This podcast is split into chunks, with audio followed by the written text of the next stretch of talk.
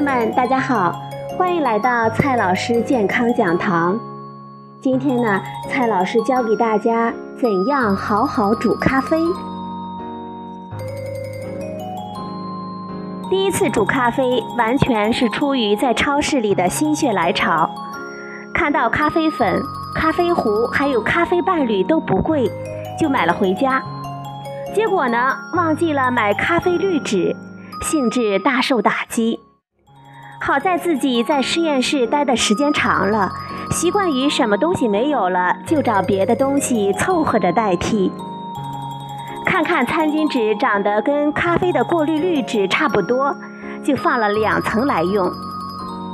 餐巾纸的通透性太差，好半天呢也没滴下多少咖啡来。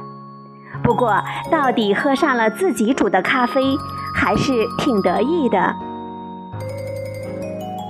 所谓煮咖啡，其实不是煮饭、煮面那样的煮，而是把咖啡粉放在滤纸上，让热水通过，带走可溶性的物质，留下残渣，滤过的部分就成了咖啡。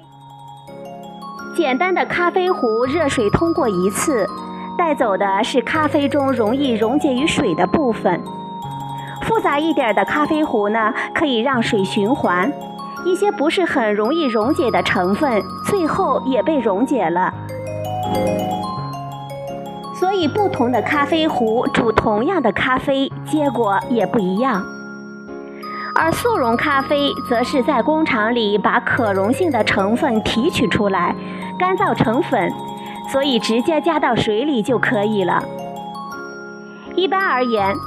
这样煮出来的咖啡一杯，也就是二百毫升左右，里面含有一二百毫克的咖啡因。对于对咖啡因敏感的人来说，这个含量可能太高了。所以，咖啡厂家又开发出了去掉咖啡因的咖啡，就像牛奶脱脂一样。而脱出来的咖啡因呢，可以卖给药厂，一点儿也不浪费。如果把热水加压，通常呢是十个大气压左右，水就能够达到很高的温度而不开。在这样的温度下，少量的水通过咖啡粉就能够溶解大量的可溶性成分，成为浓缩咖啡。味道呢极为的浓烈，一份通常是三十毫升左右。咖啡因含量跟一杯两百毫升的普通咖啡差不多。据说呢，真正懂咖啡的人都是喝这种浓缩咖啡的。对于多数人来说呢，即使加了牛奶和糖，也还是过于浓烈。在很久以前呢，咖啡里是加牛奶的。加牛奶的作用，一是好看。二是保温，三是有助于保留香味。牛奶和咖啡一起端上桌子，有客人自己决定。装牛奶的那个容器叫做 creamer，不过后来通常是把加到咖啡里的牛奶叫做 creamer。二十世纪六十年代，雀巢开发了非牛奶的 creamer。命名为咖啡伴侣，其实主要也是用一种牛奶中的成分酪蛋白，加上植物油等成分做成的。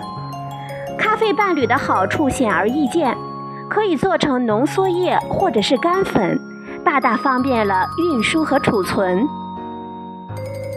现在呢，也有一些用大豆蛋白做的 cream。有的时候也把 cream 叫做咖啡增白剂。当这种东西进入了中国，中国人又给它起了个名字，叫做奶精，或者是植脂末。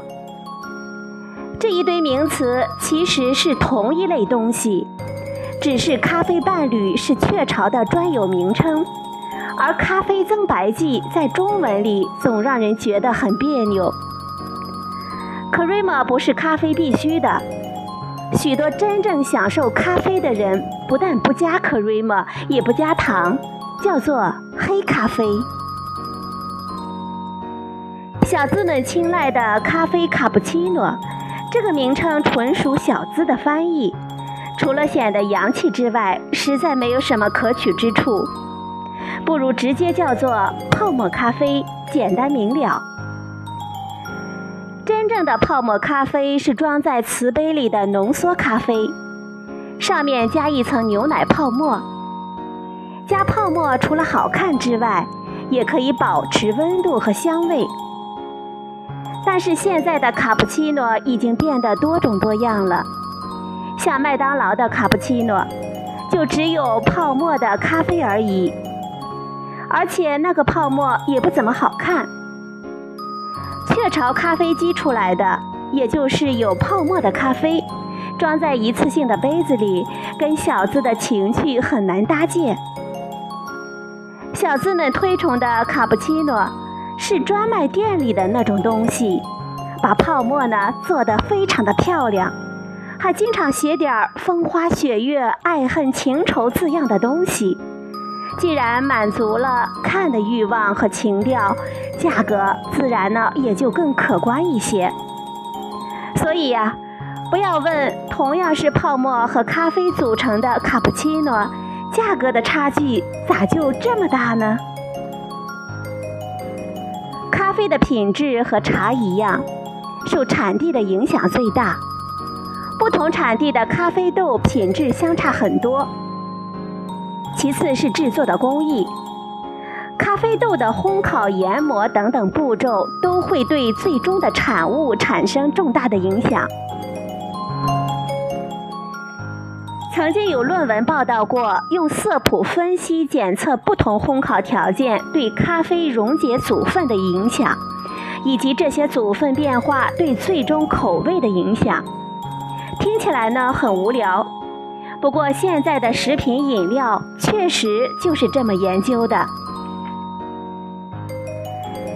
小资们青睐的咖啡卡布奇诺，除了显得洋气之外，实在没有什么可取之处。不如直接就叫做泡沫咖啡，简单明了。好了，朋友们，今天的节目就到这里，谢谢您的收听，我们明天再会。